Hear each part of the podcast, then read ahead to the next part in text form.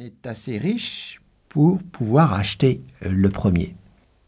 Donc euh, voilà tout cet univers dans lequel se trouve Karl Marx. Il est bien le contemporain du premier âge du capitalisme, âge qu'on pourrait appeler ultralibéral, en ce sens que le capitalisme n'est pas tempéré par des lois sociales.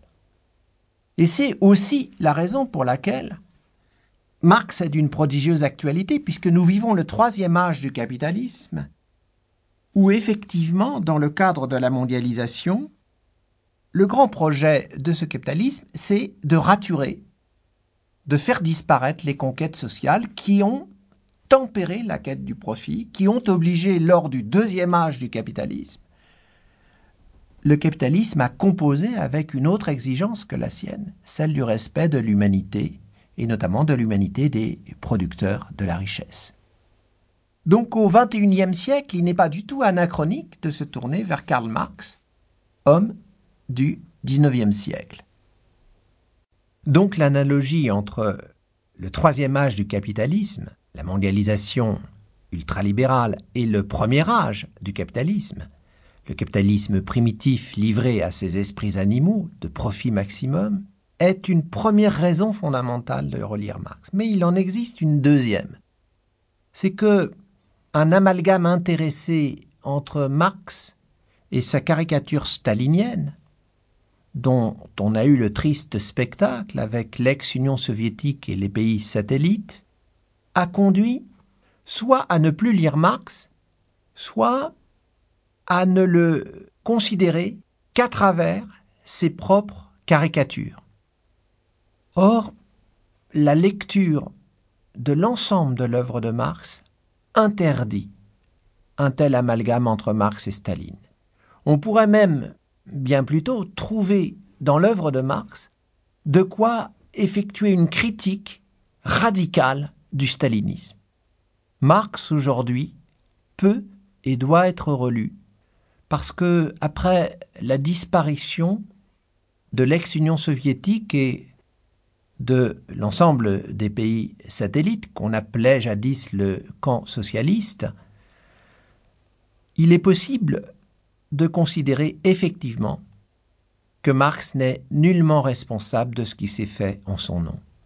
Donc nous avons le champ libre si nous le relisons sans avoir de préjugés ou de prévention pour redécouvrir aujourd'hui la pertinence et l'actualité de Karl Marx. C'est à cette tâche qu'il faut se consacrer aujourd'hui. Nous le ferons dans un premier temps en réfléchissant sur la philosophie de Karl Marx. Puis, dans un second temps, nous verrons comment cette philosophie de Marx a conduit à une théorie du capitalisme, à une refonte de l'économie politique afin d'élucider le mécanisme de l'exploitation capitaliste.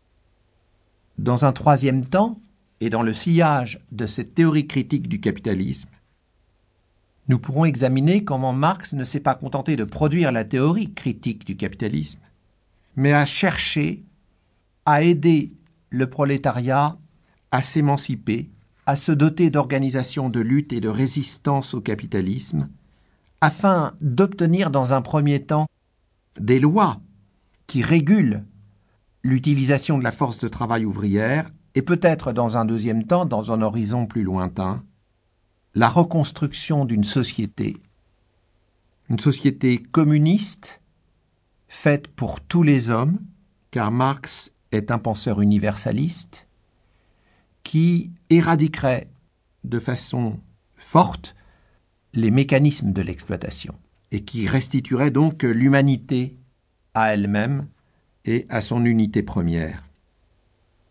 Ce troisième temps sera donc consacré à l'engagement militant de Karl Marx, car Karl Marx fut un militant.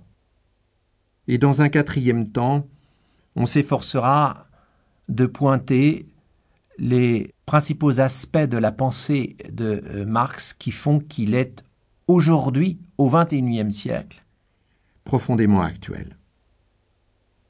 Remontons donc aux origines du cheminement de Karl Marx.